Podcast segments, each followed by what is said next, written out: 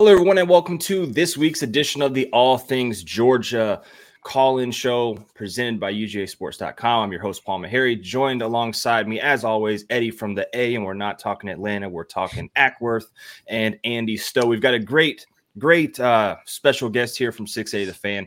It's the home team, Brandon Leak. You hear him uh, just about every day, 6 to 10 in the morning. Uh, so on 680 The Fan, can't miss him. I, I, I, don't want to put you on the spot, home team, but I think you kind of run that show. I'm not gonna, you know. I, that's a bit strong. That that that that's a bit strong. Uh, we have uh, five strong personalities, and somebody just has to be the traffic cop. So yeah. I would not say I'm in charge. I am not the leader and I am not the person who runs the show. I make sure that the uh, frivolity is there as much as it can be, and the foolishness is kept to the right, appropriate levels. You know what yes. I found amazing about that? Right off the bat, Paul Meharry's lips become the shape of your ass. That's what just happened right No, that's amazing. No, no, no. Yeah, yeah, yeah. That's yeah. what happened. We've had we've had John Michaels on the show. I didn't tell him he ran the show. I've I've, I've done plenty of shows with John Michaels. that's a good saying. point. You did not say that. That's right. Um, but no. So guys, this show's a little bit different than all of our other ones here on the UGA Sports uh, Network. We talk about all things Georgia. You've got Georgia football, you've got Atlanta Falcons, you've got the Atlanta Braves. So tune in with us. We'd love having you here on this Sunday night. Let us know where you're watching from. We'll put it up on the screen. We'll let you know. And then if you have any questions, guys, those questions help this show move along because if we rely on questions from me, I got extremely drunk last night for the first time in years. At my, uh, I was the best man at my buddy's wedding it's been a rough day, guys. So the questions here, they're going to have to flow from Andy and, Could, and couldn't and even respond to text. I mean, that's no. how that's how. Bad I was out. He was today. dead. I thought he was dead. Yeah, I, I think I, thought I was too. Worried. I thought I was too. I mean, hey, man, you work you work hard. You need to play hard every now and then. Thank you. Thank well, you. We were talking about stuff, and so I sent Eddie a direct text. I was like, I think Paul's probably still asleep, and he was like, You think he's okay? I was like, I'm sure he's fine. So, or he's I messing with Mike was, Tyson and his tiger. That's what he was doing. I, de- I definitely was still asleep, guys, uh, when you texted that this morning. So, um, let's start off with this Georgia Bulldogs though. Transfer portal portal season uh, is is up to uh, no good for for Georgia right now. I mean, they've got the list is above double digits now. You've got the backup quarterback Brock Vandagriff, a big name in there. You lost Darius Smith earlier on in the uh, a couple weeks before the season, but he was going to play a big role moving forward. Austin Blaske, offensive lineman, was projected to probably start next year. Nyland Green, five-star corner, gone. Xavier Sorey played big-time reps at linebacker for Georgia in the SEC championship game. He's gone. Zeed Haynes, a freshman wide receiver who Georgia really, really wanted to keep, he's yeah. gone. Uh, so, guys, I want to kind of pose this question to you, but is portal season more fun than the recruiting cycle now? Home team, I'll ask you first. Well, it's more interesting, and I think uh, it's going to go hand in hand now moving forward with uh, championship weekend. After you find out who the champions of the conferences are, or moving next year in the 12 team playoff, who's going to be in the playoff, the next immediate thing you're going to start looking at and start paying attention to is uh, the portal. Who's in, who's out, who's playing in a bowl game, who's not, uh, who's leaving, why should they be leaving? So I think it'll be its second, its own second entity uh, when the portal opens back up, or right before it closes uh, uh, once again. So I think it's very interesting when you see with the Georgia Bulldogs, you know, all those names. The one that surprised me the most was uh, Mekhi Mews. I just thought, you know, yeah. obviously he is a wide receiver, and so I'm just assuming he wants to go somewhere and get some more yards and be a bigger part of an offense. But man, um, you can have a big role returning kicks and punts and, and getting in on some sweeps and some you know, offensive plays, albeit few, moving forward in the Georgia program with the, the setup they have. I, that was the one that was the biggest biggest head scratcher to me overall. I could see Vandagriff not sticking around for yeah. a long time. And I think that any top five, top tier program is just going to have to deal with that. Your backup quarterback is always subject to go. Sure. Yeah. What, what did you guys, who's the, who's the big surprise? Mews is a great one. I like that home team because I thought he had kind of niched out a role for himself with one of the top five teams, you know, and I guess he wants to go be that star wide receiver at a smaller school. Uh, but he, he's almost a, a, niche type player to where I don't know if you're going to get 80 targets in a season. Uh, if he does, more power to him. He did great for Georgia. Um, he's he's been in some interviews. Uh, great kid. So you know, more power to him. But I think this was probably the wrong, move for him. Now there's some guys on this list that yes, this this move made sense. Mews was one I didn't think made sense. Any other names so far for Georgia that uh you, you didn't like to see in there?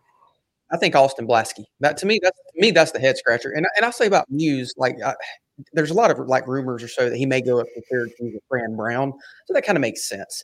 Um, but I think Austin Blaske is the biggest head scratcher to me because I thought he was, you know, earlier in the, you know, I guess in um, spring practice earlier, they were saying can't keep the guy off the field, and now he's gone.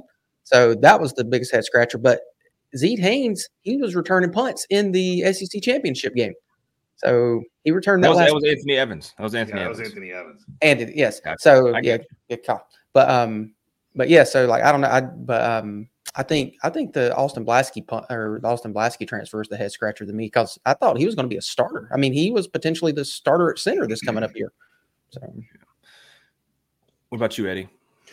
Well, you say home team Brandon Leak, you say Mekhi Mews, but Mekhi Mews to me was a G Day star. That's what he was. I mean, he Okay. shined He on did, he did great all season.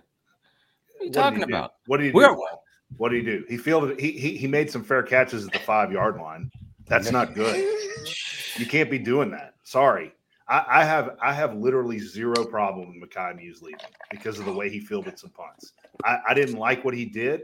I'm with thought Eddie. he- I think He, he's scary. He bobbled the ball a lot. He was scary back there. He didn't make good decisions. You got to make good decisions. He had a punt return for a touchdown. He had 13 catches. Wait, wait, wait. When when was the punt return? Who was that against? Ball State.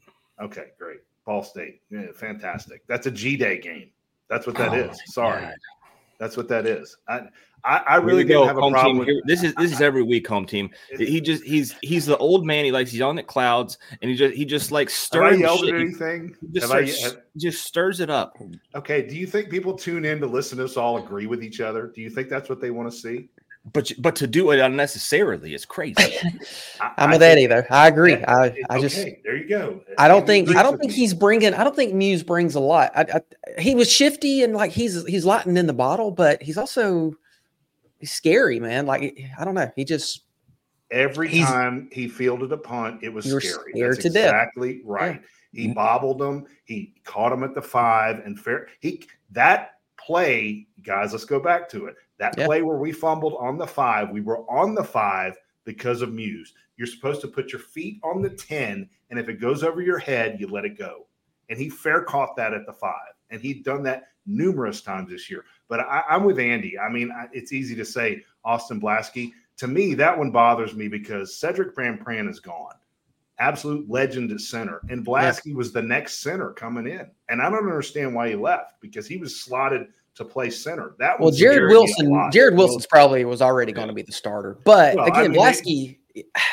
I don't know. Maybe it's just because Blaske knew he wasn't going to win the job, but I don't know. He could play every position. So Xavier Story's name is in there. You know, that's a little bit of a head scratcher. Yeah. Any defensive player, uh, all you have to do is just, uh, you know, Google Kirby Smart and players that go to the NFL. I- You would rather stick around no matter what your situation is. Back to Mekhi Mews just for a, a, a millisecond. Please do. Nobody expects the man to be Todd Gurley every time you put him out there. This was his first year in getting those duties as a returner, and he walked on. So uh, when you saw the threat, you can say you're right, Eddie, about you know what he did with some of the fair catches, but the threat that he he he, he, posed every time he was out there certainly. Coordinators and coaches were looking out for him to make sure that this guy didn't have the one play that would totally flip the field or totally make the game over when the Bulldogs had the ball. Back to the other guy, Xavier Story. Um, you know,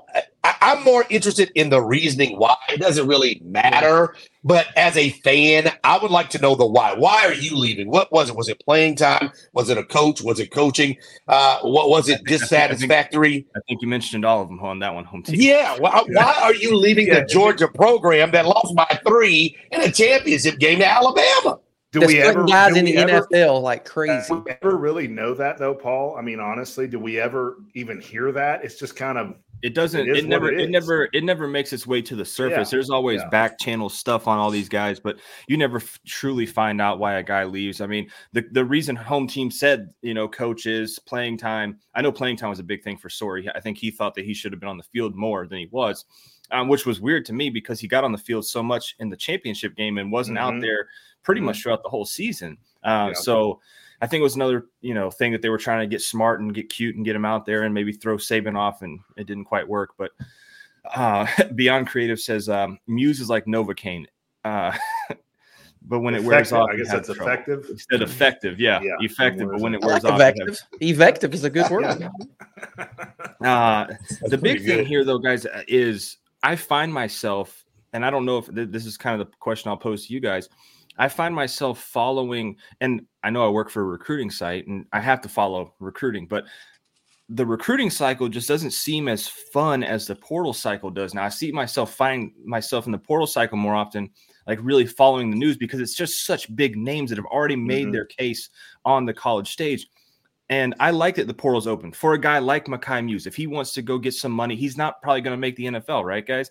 Right. And never say never, but he can go make a little bit of money, go play somewhere else. Uh, I don't like it because of the fact that you have like Dillon Gabriel who can just jump from school to school and go from Oklahoma and now he goes to Oregon. I, I, I'm not a fan of it in that way, but I do find myself following it just way more than I do recruiting. And, and Dogfather has a point. The recruiting cycle is almost a wrap, and Georgia wrapped up their class, you know, in June and July. So there hasn't been a ton of you know movement in that. This transfer portal stuff, though, it's it's quite interesting. And for teams like Georgia, though, they lose so many guys, they never get back the same return on the guys that they lose. They might get six or seven guys this portal transfer season. They've already lost 13 or 14, and that number is probably going to go up a little bit more. Where do you find yourself? Uh, are you like combing the news constantly for this portal stuff like I am, or or is it just you know uh, big guys jump in and it's no big deal? I see the I see recruiting now. I'm making a and try to make as close of, of an equivalency to college football to the NFL now because that's where we're going. Talking about NIL, NIL and amounts Okay. of money, but I look at recruiting as the draft, and I look at the Oh. transfer portal as free agency.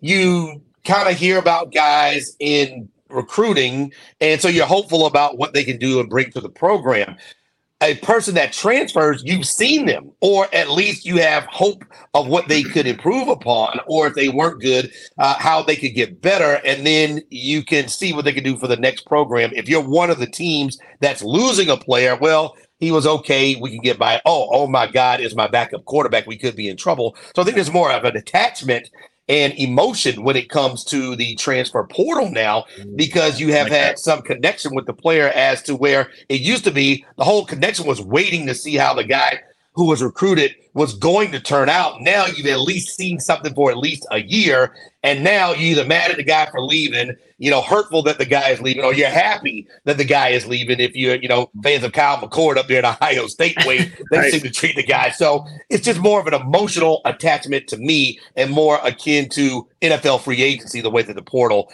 has pulled on on emotions. Like well, that. a lot of that in recruiting, you know, they don't get to the school. So even though they may have been committed to your school and they flip, they weren't there. But you got a guy that's worn the G for a year or two years, and then he says, "Screw it, I'm out." So yeah, there is that emotional attachment. It is like the it's, it's the Georgia, you're a part of it, and it's not anymore. So yeah, I'm, I'm with you. That's that's kind of how I look at it as well. But what about the guys coming in, Eddie, that left their school and now they're now Dominic Lovett is wearing the G and you love them, right? So Yeah, it's yeah, it's yeah. a two Well, two two way road. Yeah, it's a two way street. And and by the way, Dominic Lovett and Raw Raw can both come back next year, right? Am I They wrong? probably about that? will. Yeah, Yeah. they Yeah, I, I would think that they would. And we're early in this, guys. We're looking at it, Paul. You're looking at it almost negatively, like, oh my God, Georgia's lost all these players. Oh, It's up to double. No, I mean that's the way you started it, and that's fine. That's where we are right now. And I'm not knocking you. That's the way it is right now. But we got to look at this thi- thing in totality.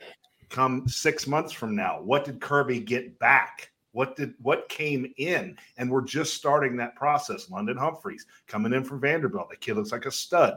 It may be the next Ladd McConkey. You don't know, you know. And and there's other guys that are coming in. This kid from South Carolina, this defensive lineman. I can't say his name. I'm not even going to try, but he may be coming on board. So it's Xavier it's, McLeod. yeah, so Yeah. there you go. There you go. So it's it's kind of unwritten at this point. We don't know what's going to happen yet. It's panic plus- time now if you look at it right now. But overall, I think we'll be fine.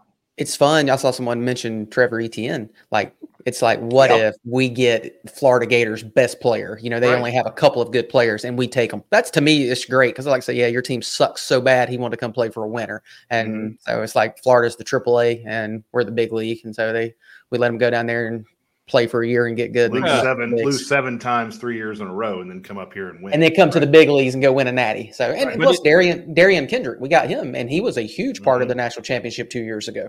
So yeah, it's it's uh you you you also have folks like Dog 85 here, uh home team. It says uh, it is sad to me that after two years in Georgia, you not share the loyalty and love that I did as a kid. I think it's a little different, right? Home team. It's this this is all about the Benjamins That's at this right. point, right? It, it's just a different world. And you know what college football was, I don't know what year it was, I don't know what TV deal it was, I don't know where it changed, but somewhere in the last 12 to 15 years, it it has changed. And it used to be an extension of the university. And look, you don't you don't have to attend the University of Georgia to be a fan. Clearly, one of the best fan bases, you know, in all of sports has a gaggle of fans who did not attend the university. But the way it was designed, it was supposed to be a part of the university's ability to entertain the fan base. Then it started growing. Then it with the radio. Then it goes to TV. But at some point, it's changed and it is hard when somebody is all in with their emotions and they want once you get recruited and you've had some wins and helped the team and the program win to stick around. But unfortunately, like a lot of things in this world that used to be, if you want to say pure and unadulterated by money, this, this has become a business. And mm-hmm. kids have four or five years to see if they can make it to the NFL. Everybody thinks they're going to the NFL. And those that are special have to do what they feel is best. Now, what we see, what our opinions are, sometimes don't jive with that. But I, I completely understand a fan who just says, Hey, why why would you leave us now? Aren't you one of us? Haven't you been through the recruiting cycle and then you made your choice to come to UGA and you didn't stay? I get that, but I think the best advice I can give them is love them while they're here.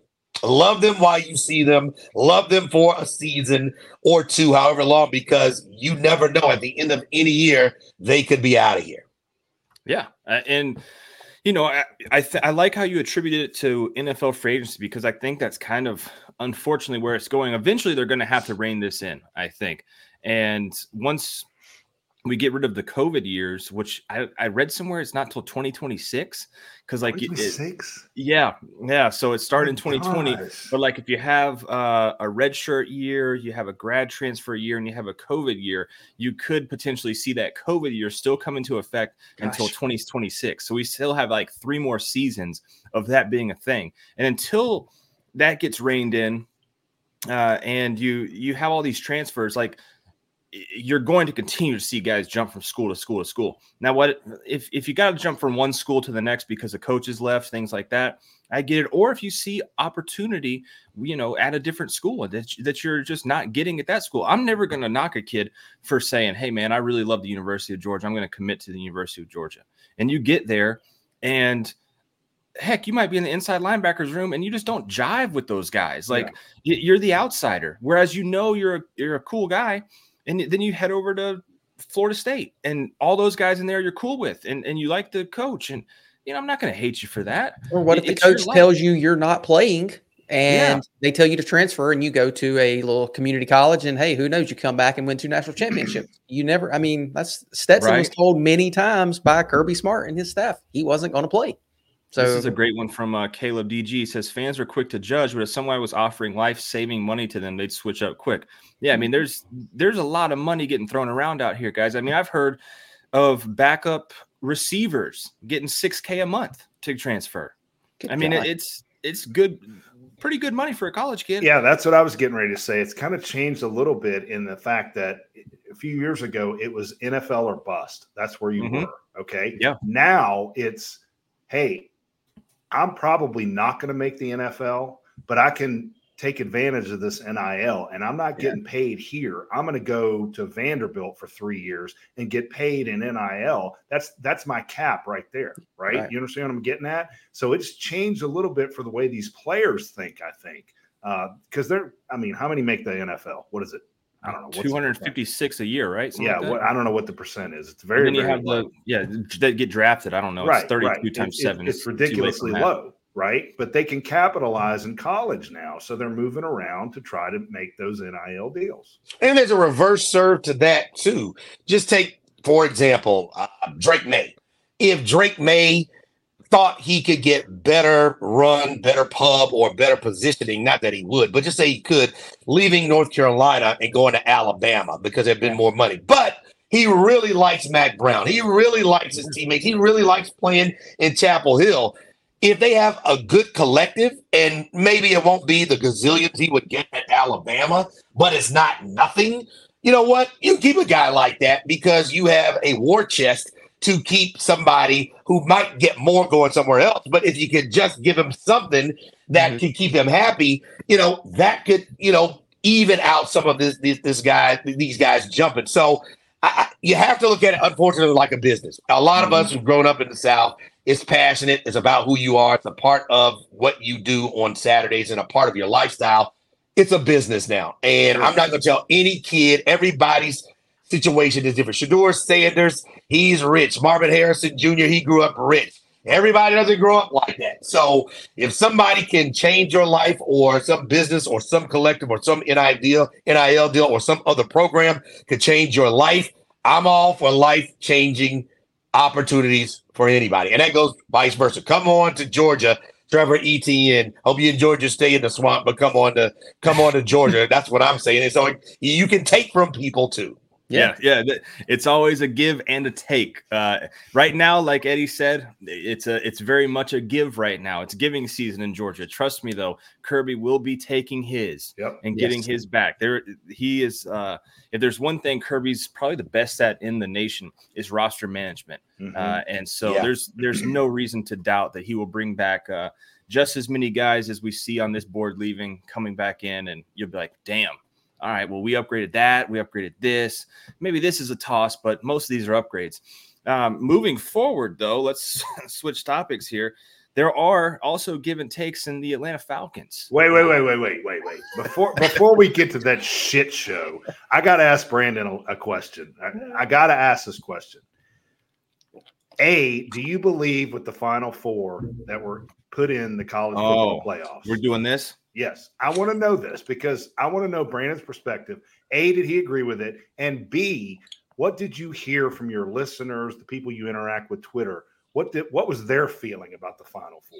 I got No, I don't. First. I don't agree with it because it's hypocrisy all over the place. If it's supposed to be the four best teams, four best, meaning that there is some subjectivity, but the four best, you cannot say that Georgia losing one game on a neutral field by three points in a game that came down to the final few minutes now makes them the sixth best team in college football or drops them out of the playoffs. So they do not automatically become not one of the best teams. The flip side, where everybody was focused, was Florida State, who won all of their games, had no question about where they should fall if they win a game, fell after they went undefeated as a Power Five. The first time we have seen an undefeated Power Five not make it. So, no, Eddie, to answer your question, I didn't agree with it. Um, but then you get into the minutia of the politics. Well, who's your who's your final four then, Brandon? I would have said uh, you have to put in Washington, you have to put in um, Alabama, you have to put in Georgia, and you have to put in Florida State. Sorry, I know Texas beat Alabama. Texas beat Alabama. They're out. What about Michigan? What about Michigan? Yeah. What about Michigan? I got Big Ten hate. I'm, I'm not perfect. At I'm least not you perfect. it. At least you admit Yeah, I'm not perfect. But the point is, somebody has to be out. So if you go Michigan and Washington as your two automatics, then who are the two? Georgia and Alabama? That ain't right. Then you go uh, Alabama and Florida State? Well, that ain't right. Uh, do you go Georgia and Florida State? Alabama's saying that ain't right. So it becomes down to what I just did. It's your opinion. It, Yeah. it became an opinion. I think the one thing that happened is we got cheated one year too late. That if we had the 12 team playoff Yeah. this year, even if Georgia and Florida State didn't get the seeding they wanted, then at least we can still have it worked out on the field. And we're not going to get it worked out on the field. So, Eddie, no, I don't think that they got it right. I think Alabama is going to smash Michigan. So, yeah, they earned it. But if you're talking about putting the best in and what you want to see, how do you do that with one game where a team is going to get smashed, in my opinion? So, uh, no, I do not think they got it right. I think Georgia and I think Florida State should have been in the in, in the college football playoff. Do you think KC, Florida State got penalized? Oh, go ahead, Paul. Yeah. I was just gonna say KC agreed with you so much he donated ten dollars. He said he doesn't agree either. So uh, you know, we appreciate I'd like that. To see KC. what he says though. I mean, hell no, I don't agree. Okay. What do you what do you want yeah. to say? Well, he said you can't leave Alabama after being Okay. UGA, Okay. which I Right. agree with. Yeah.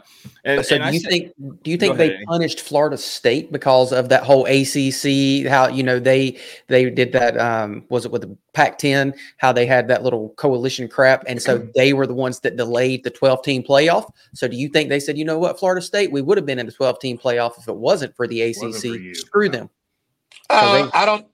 I don't know if that was the reason. I think they were punished because you're you're not going to tell me. I don't care what your last name is, Herbstreit, Howard, where you sit, who you work for. You're not going to tell me if the exact same scenario presented itself to Alabama and they were an undefeated team with back uh, back-to-back weeks where they lost quarterbacks and on the third street. There's no way they're out. You're not even going to tell me, and I know he has passed on, but you're not going to tell me if Bobby Bowden were the head coach of Florida State and they were undefeated and won their last two games with two different quarterbacks. By the way, in a month, it would have been the backup quarterback, not the third string quarterback mm-hmm. playing in the Right. college football playoff game. You're not going to tell me they're keeping Florida State out. So I think it was disrespect. I think it was fear that it was going to be an awful show in the college football playoff. And it was the one time the committee didn't get bailed out by a Texas loss in the championship game, a Washington loss in the Right, Pac 12. right, We've always had right. one of those conferences at the end fumble the bag at the end. And this is when they had to really make a hard decision. And they didn't, in my opinion, do the right thing. Brandon, I'll expose it right now. Switch FSU's helmet with Clemson. Exactly go- the same. Dabo's going. No way. You're not telling me different. So it becomes, Eddie, to that point, disrespect and what you think the value of Florida State is, which is why they should be outraged that they aren't some slappy that Yeah. shows up. They put people in the NFL too. They won multiple championships too, and they have multiple Heisman Trophy Award winners too. They are one of the blue bloods you would think, but it's disrespect to the ACC and in other words, disrespect you- to their program. Clemson would be in.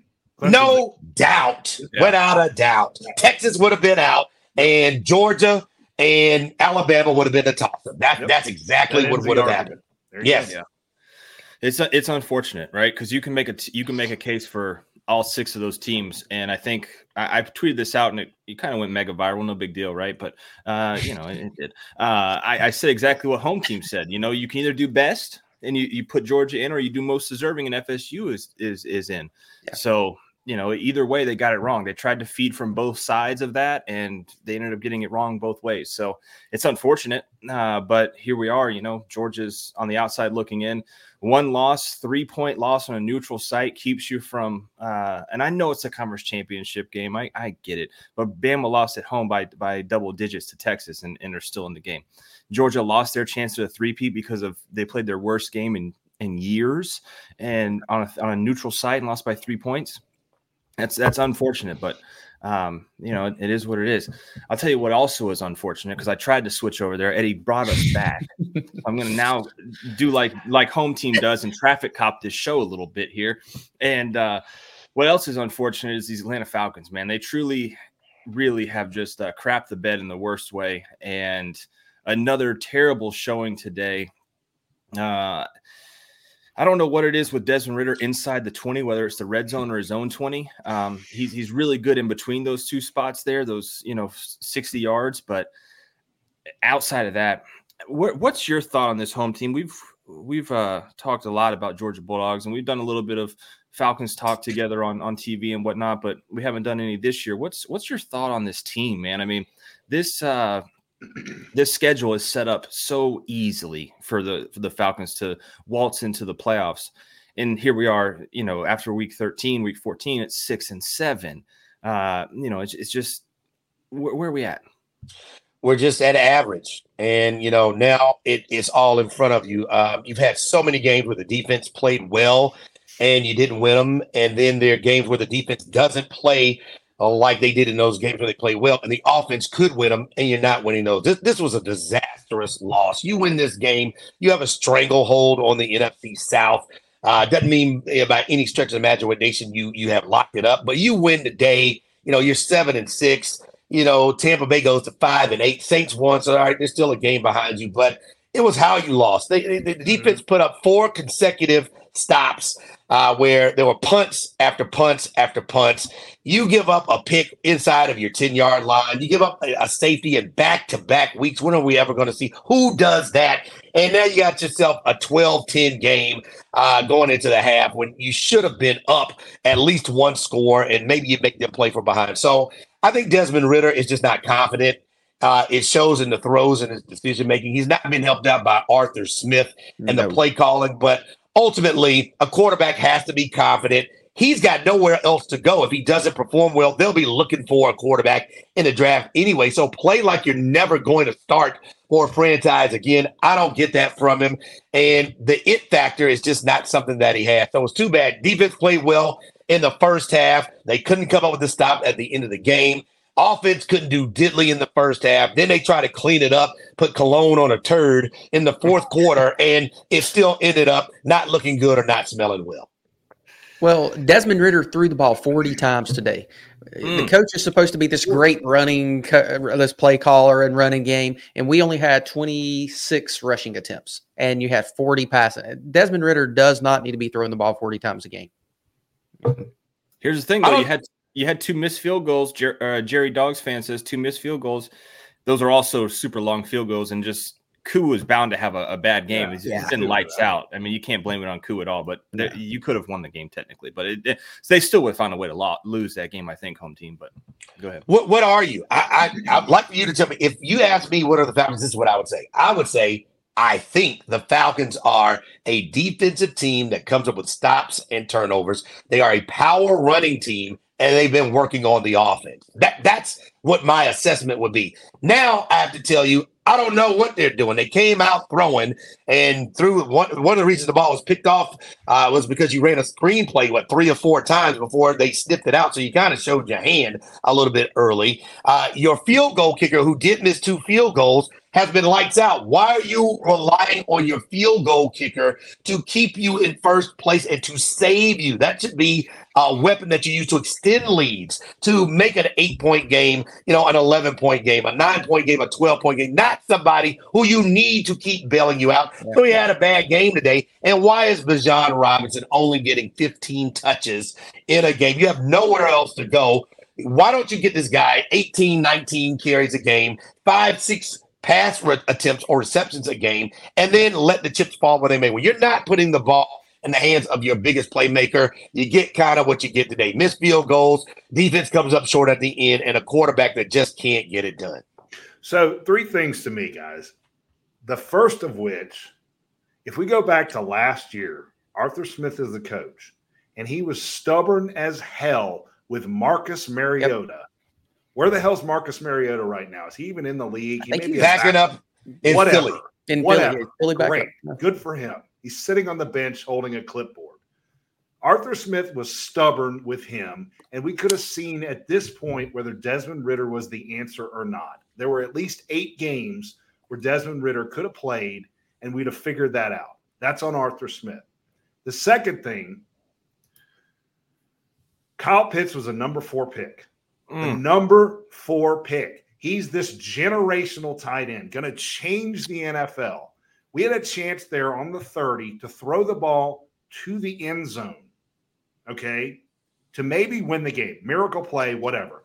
We had a chance. What did he do? He threw it short of the end zone. That's one problem. Okay. Oh and, and, and, Drake London caught the ball and got down on the two. Why don't you throw the ball up for grabs for Kyle Pitts. He's supposed to be this incredible guy. Throw the ball up to him. And the third thing, guys, instead of drafting Kyle Pitts, how big would our defense look right now if we'd have had Jordan Davis or Jalen Carter on the defensive line? You could have had both of those guys. How much better would our defense have been today? They passed on them both, Brandon. They passed on them for Drake London and Kyle Pitts, and I'll never I- forgive them for it. I Never. agree with you with that, but they don't play fullback, tight end, or wide receiver. You are not losing games only because of your defense. You are losing games Ooh. because your offense is Jurassic. It is because you can't get repeated touchdowns to Kyle Pitts, who, by the way, found the end zone for one of Yeah. the few times all season. You can't get Drake London in the end zone. He falls short instead of throwing it to him in the end zone when you have to score a touchdown to win the game. Defense, if you want to say something, Terry Fontenot hit with his free agent picks in defense. Jessie, Jessie Bates is the best person on this team. Oh, David Onyemata Jessie Bates and- is incredible. He's incredible. David Onyemata and Grady Jarrett were fantastic up front, but Grady blows out his knee. And now we're banged Campbell up. good too. Yeah. Onyemata has been banged up and playing hurt. So I, I would love to have uh, you know, Jordan Davis on this team. But the problem has been if you're stopping people, but you're scoring 17 points a game like this Falcons offense was, and then when you score 25 and you still sometimes you have to score 30. Sometimes you have to score the Ravens have to score 37 today. We haven't scored 30 points one time. So those great Bulldog players can't help the offense, and I'm interested now in somebody helping the offense. But Brandon, you you say all that. Are you good with Kyle Pitts and Drake London where they were drafted and what their production has been since they were drafted in those positions? I'm I'm the one thing I'm gonna say about Kyle Pitts is something is wrong with him. And I think the Falcons are in a pickle because he hasn't been on the injury report. injured? I'm telling you my opinion of seeing him in person and my opinion of going into that building every week and watching him. There's his knee is, is not right. So you go from a thousand yard season, setting almost breaking a tight end rookie record that stood for 60 years, your rookie year, then you blow out your knee. This is the year after coming back, and you still aren't right. I don't think he's right. So Okay. to your point, Drake London, Chris Olave was there, Garrett Wilson was there. Does it matter if Desmond Ridder can't get him the ball? I'd say no. So are you saying the issue is the quarterback or is it the offensive line?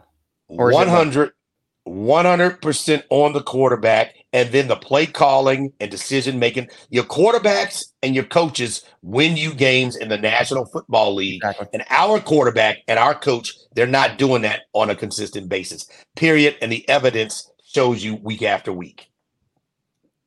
Curse of butt smear, Beyond Creative says. Until they draft a dog, nothing good comes to them. Yeah, that, that, uh, you might be right on that, guys. They You know, drafted once they- Justin Schaefer. I take Carson Beck. If, if Carson Beck wants to come to the Falcons, I Look, take him. Look, I We need some offense. I I take said that two Dan- weeks ago. I said I that take- two weeks ago. I take Jayden Daniels in a heartbeat because he's, he's projected around 16, 18. It's probably where the Falcons are going to end up. You, you know where he's going to go. You know where, Where? he's going to go. Tampa Yeah. Bay. Nope. He's going to go to the New pick. Orleans Saints. Oh my goodness Oh. gracious. That's where he's going, Brandon. You Oh, know what's that- happening. Is that what he's mock draft at? Is that They're not going to make the playoffs. They're going to have a higher draft pick, and they're going to take the homeboy. That's what they're going to do. Uh, Can we just have something nice in the in the stockings for Christmas, Eddie? Don't No, don't put that in the Falcons. stockings. The Atlanta from the Falcons. You Good. get turds in your stockings from the Falcons. That's what you get, Yeah. Brandon. You know that. Yeah.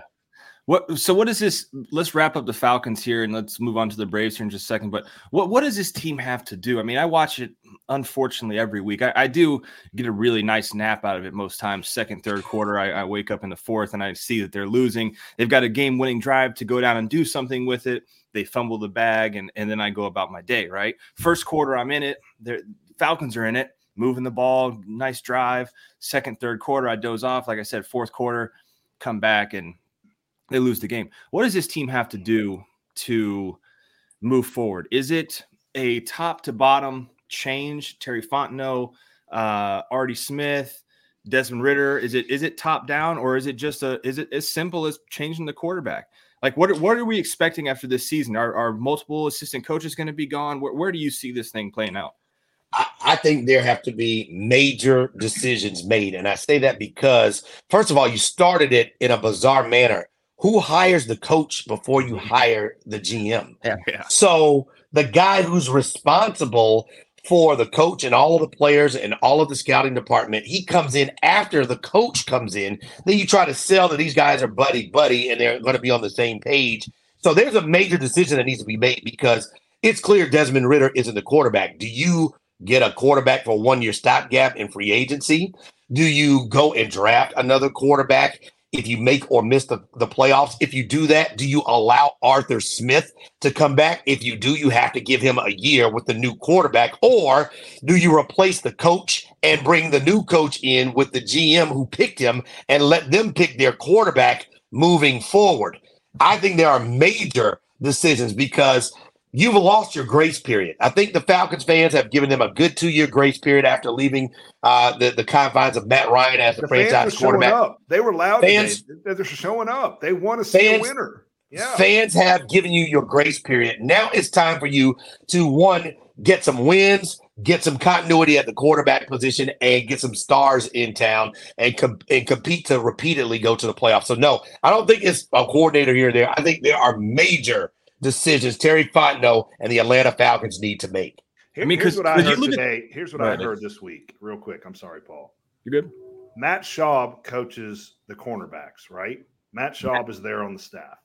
There are other coaches there that have quarterback um, experience. They don't have a quarterbacks coach on this team to coach Desmond Ridder.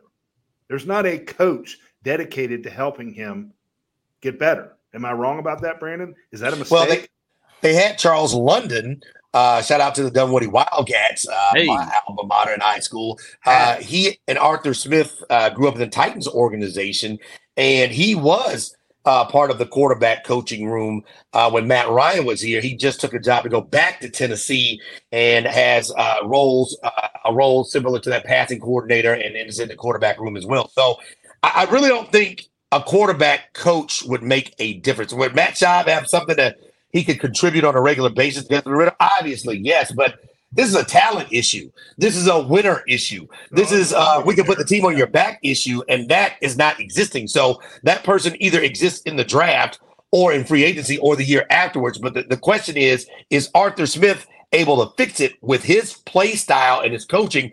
Or does Terry Fontenot have to do something very hard and get rid of a coach only two years into his coaching career and find a guy, or three years into his coaching career, and find a guy that he thinks is a little bit better? All right, home team's the GM next year, and we pick 16th. What are you doing?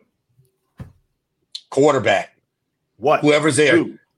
If Jayden Daniels is there, I'm taking him. If Michael Penix Jr. is there, I'm taking. You're taking him. a quarterback. Period. At 16. You you there's no waiting. You don't get a quarterback that goes to NFC championship games, Pro Bowls, and Super Bowls in the second and third round. That's that's that's pie in the sky. Yeah, a couple of guys in the history of the NFL has done it, have has been able have been able to do that. But the guys who go and win and put a lot of wins and go to Super Bowls are first round quarterbacks. So you need to try to figure out which one of the guys left after the first two go, which I think will be Drake Maye and Caleb Williams. Which one of those guys can get you to a Super Bowl? Trade for Justin Fields. No. I think No. Justin Fields, look at his stats. They're just on par with He had a good Desmond Ridder. He had a good day. today. He he is one of those guys. He looks the part. He can run. He throws a lot of interceptions. He's a turnover machine, and we don't need that one more year. And especially with him coming back home and having to deal with that pressure as well. No, sir. You go in and you get somebody. What's wrong with getting a Heisman Trophy award winner if Oh, Jayden. Daniels is sitting right there and you miss the playoffs? Nothing at all. This mock draft is on Walter Football. It currently has, and I guess it's not updated as of today, but it had the Los Angeles um, or Las Vegas Raiders taking Jayden Daniels at eleven. So What, who's um, it, who's it have the Falcons taken? let's see. an Iowa scroll tight end. That would be too good of a player at Iowa. That's a Power Five school. Um, Chop Robinson. yeah. Oh, That Chop Robinson might be a good one. This Gotta got go Kamari defense. Lassiter on 17th with Cincinnati. Atlanta Falcons taking Keon Coleman from the Florida State. So another wide receiver. Wide receiver. Another wide receiver. says the We should have called it, Eddie. Shiny Falcons have object. nothing. Yeah, we should have known that. We- That was that was that that was teed up for us, guys, and we we we missed that one for sure. Another wide receiver would absolutely be hysterical if Yeah, they did that. it would. Uh, guys, we got about 10 minutes left in the show. Let's break down uh, these Atlanta Braves. They've got a new left fielder, uh, Jarred Kelenic, only 24 years old, guys. So you, you've heard if you're a big baseball guy, you heard this name a lot. Uh, he was there. He was there. Ronald Acuna. He was their pro- prospect, their prodigy. Didn't work out. Alex Anthopoulos went and traded, you know, pennies on the dollar for him. His stock is very low, uh, but he's a guy that can come in. I don't think, and I don't want to put any pressure on him. I don't know if his numbers are going to look as good as Rosario's, but he's got a good glove. He's young, fits what this team needs. Is this all right with you guys for the left field position? Did you want more of a splash? Are you cool with the buy low here? Maybe potentially get him and and, and you can sell him high or or get him back to where everybody thought he was going to be. We're going to touch on that too. Tomahawks show Shohei to the Dodgers. Just wait a second. Um, is this is this left fielder okay for you guys, or did you want more of a splash? Home team. I can live with it. Um, you know, what are you gonna do? You're gonna pay Gugams of money for Juan Soto or trade for Juan Soto. I mean, what are you gonna do? Um, you know, you have the final year coming up for your DH position, you know, and there's some moves going into next year that you have to start thinking about. The question is, can you get it done? I think so, and it might be a platoon situation um, as well out there in the left field uh, position. So I don't have a problem with it, you know, and if that is going to be the weak link for the yeah. Braves, okay, you still have plenty of uh, hitting power. You still have plenty of defense on your infield, and still plenty of you know leg room for Michael Harris, you know, the second in center field to help out a little bit. So I'm okay with it. I don't think the Braves. I think mo- the, the, the the the the thing that the Braves need to tighten up the most is the bullpen and figuring out if they're going to have a dominant postseason rotation. I think the hitting and the defense will be just fine. Yeah, Kelenic doesn't have to be the guy. That's the good right. thing for him. He, you know, in Seattle, he was supposed to be the guy. Here, he can be that eighth guy in the batting order or whatever. So he doesn't have to be that guy. And so I'm good with the trade. And I think he's, you know, plus defender. So I think he's, I think the outfield's going to be really good. Um, Dylan Cease, that's where we need to go. We made that one trade, you know, today with the, um, um, with um, the Chicago White Sox. So maybe that's opening it up and maybe they can get the lines going because we need Dylan Cease. That's the guy we need.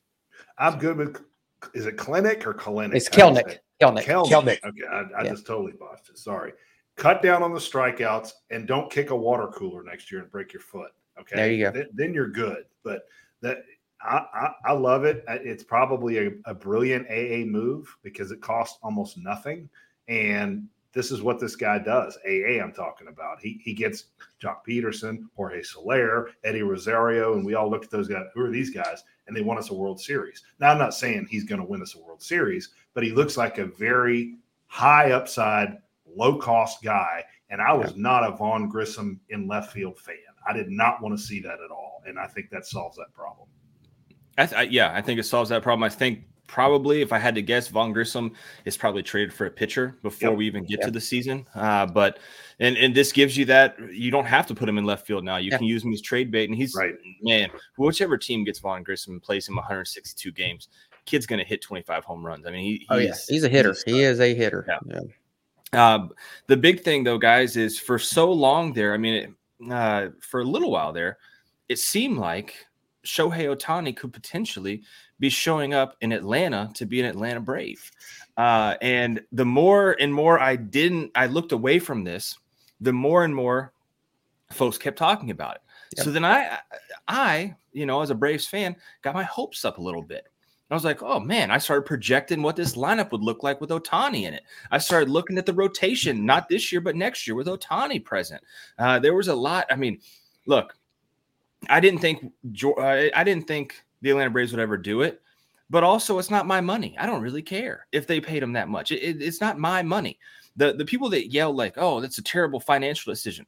You're not the one paying the seven hundred million dollars. You know, like I, it doesn't affect me. Um, he goes to the Dodgers though, and this whole cycle that could have been avoided because if we really looked at it long and hard, he was going to stay on the West Coast and the Dodgers were probably the the likely landing spot. But for whatever reason, the Blue Jays got their hopes up because they started tracking planes. Yeah, yeah. And uh, you know, the Braves got their hopes up because somebody photoshopped him into a Braves uniform and said that he wanted to play for a winner, and it got me up to you know hope hoping there. The Dodgers, though, now have, I mean, just an enormous payroll. Does this change? I mean, this is 10 years. Ohtani's now in the NL and the the Braves are going to have to get through that team now, home team, does this change your thoughts on the Dodgers at all, or is it just, you know, they're the Yankees of the of the National League, if you will, in terms of spending? You just stole exactly what I, I was going to say. They're just the Yankees of the National League.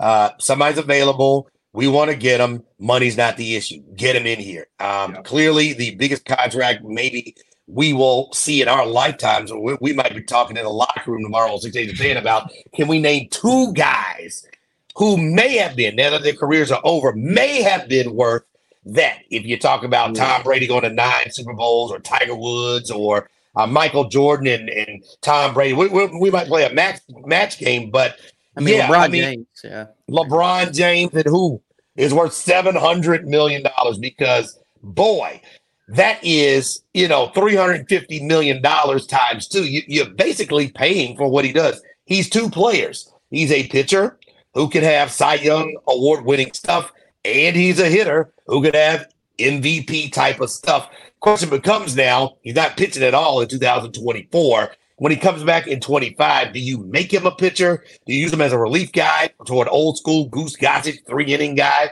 Do you make him a closer or a setup man? How do you best use him, save him, stretch him out for 10 years? Because a decade of paying a guy, you know, $192,000 a game, that is some oh, No, no, one serious hundred ninety-two coin. thousand dollars a day. A Yeah. day, I'm Yeah, sorry. I think it was four hundred and thirty It's thousand. 200 grand thousand per a day for the A next day. 10 years. The next How 10 did you- years. what what constitutes a return on your investment? Two, three World Series. How do you justify Yeah, how do you paying that? out almost a billion dollars to one guy? Yeah. That, that he's worth more than the uh the the Coyotes in the NHL, their whole Yeah. team. Yeah. It's Really? six you could buy the you could buy the Coyotes of the NHL for 675 million, but they instead got Ohtani for 700 million. Uh, you know, it's it's one of those things, man. Like it it also makes you think like who's going to be that next who's going to be the first billion dollar athlete? You know, i- is, he around right now? Is he even out there? I don't I don't think he is, right? Wembanyama, maybe. We don't have any idea what he may be. But let's just say he's LeBron mixed in with KD. Could it be him? I, I have no idea how you even get to a conversation where you say is 700 million over leaving.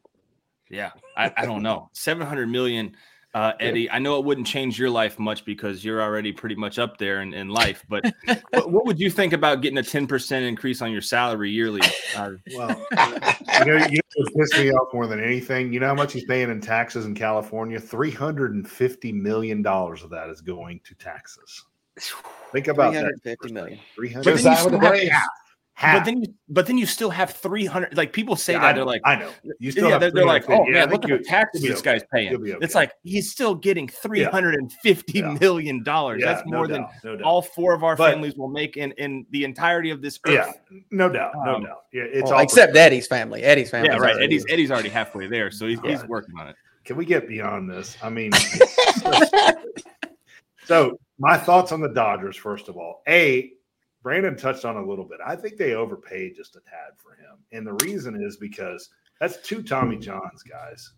Two, not one. Usually, when you come off that first one, you're a better pitcher. After two, is he going to be able to pitch? Now, you said he may come in as a reliever. I don't know. Dude, I, I would be That- I would be scared to tell if he came in as a closer and a DH. Oh man. Yeah, yeah, exactly. Because So- you might have to do that. He's not going to pitch for 10 years and bat for 10 years. right. no it's exactly right. happen. Exactly. And if it right. does, he's the best MLB baseball player of all time, period, point blank, right. into discussion. And then the 700 million is worth it. It's justified at that point. But Right. like like home team said, you probably make him a closer after like three years.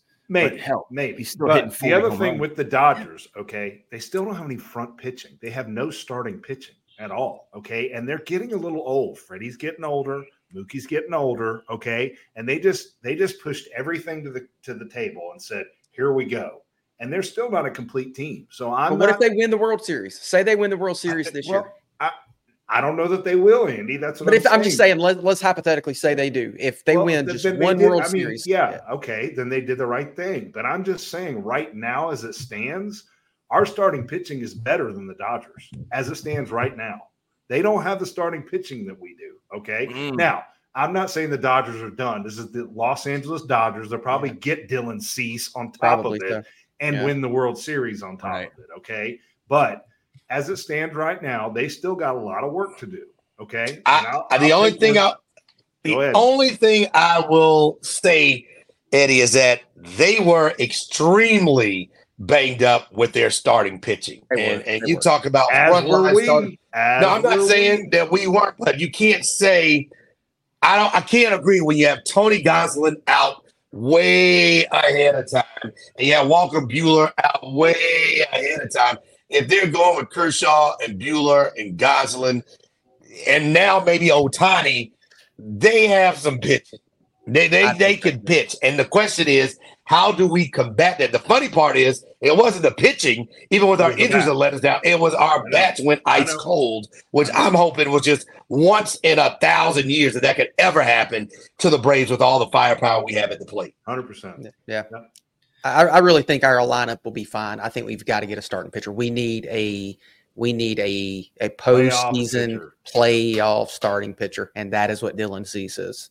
And Bill Shanks loves the guy, and and Bill knows baseball better than anybody I've ever met. They Dylan Cease is that dude. I, I really think we need to get Dylan Cease. And and again, he's only going to make like eight or nine million dollars this year through arbitration.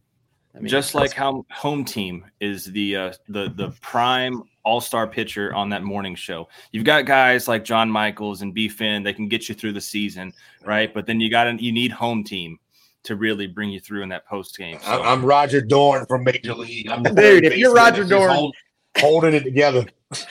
yeah. do you take the ball when you get beamed? Do you do you go down like Dorn does? Oh, that's the No. best part. Not like Roger Dorn at the end when you tighten up to win the title. You There do you what go. you have to do, and you tell somebody to strike this so and so Strike out. this mother out. There you go. That's who I am. Before we go, I, know we're getting ready, you're getting ready to wrap it up, Paul. Uh, Brandon, I got a couple things for you. First, how when did you get started in sports talk radio in Atlanta? And two, how did you how did you become home team? Where did that come from? Well, uh, I'm always say I say it as often as I can. I am the luckiest guy to ever sit in front of a microphone. One to, to do it in Atlanta, but also to do it in a place where you grow up. A lot of guys in this business, they have to go to Iowa, they have to go to Albuquerque. They're working a three o'clock shift, you know, somewhere in in Tennessee. I am a lucky so and so that I've been able to get up and work in Atlanta over the course of you know multiple radio stations. Um, I got started, you know, with my passion. Very lucky. Called in years ago. Uh, somebody was talking badly about the Braves on a lunch break. I called in, and we actually became really good friends. Mitch Evans Oh, Uh, was- yeah. was filling in on a show where Jamie Dukes and Matt Stewart used to host.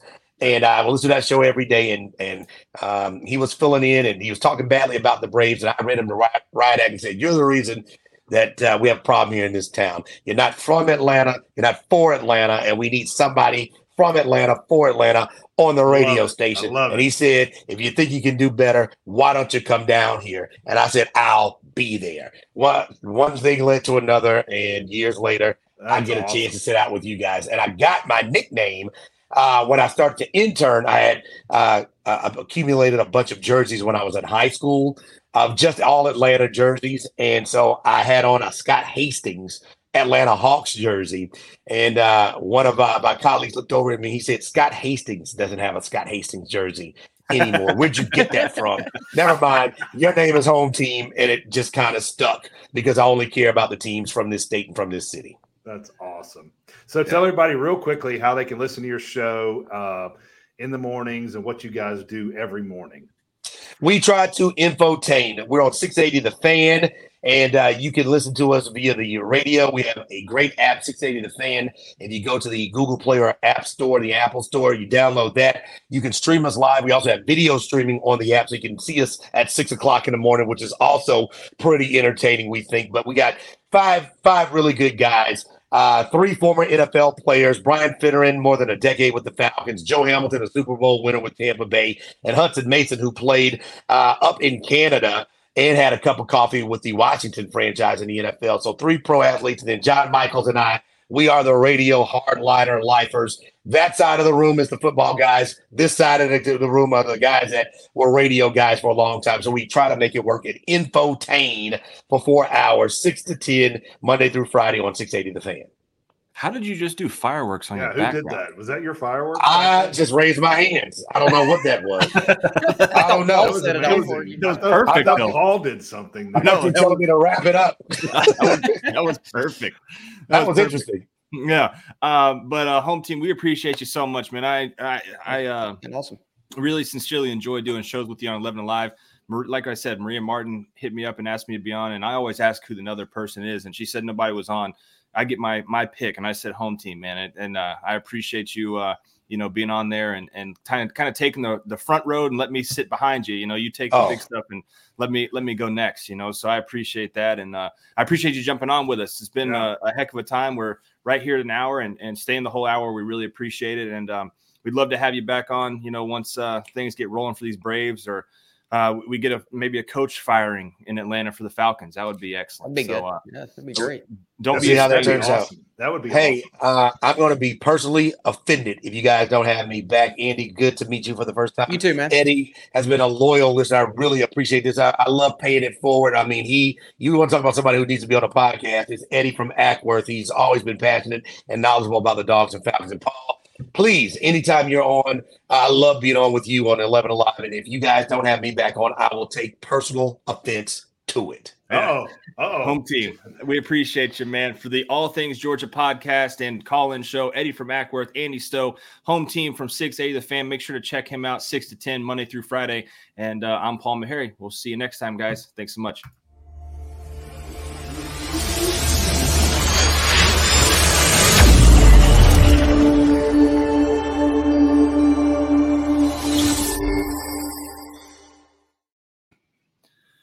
He must have did The hour flew by. It did. yeah, that was good. Fast. Hold on, hold on. Hold on, hold on, hold on, hold on. I think we're still live. Oh. I think we're still live. Hold on. Let me put my hat back on. What just happened? How are we still live? Are we still live? Can you guys see me? It says you're in a show. Yeah. Yeah. Hello. Do I need to start singing?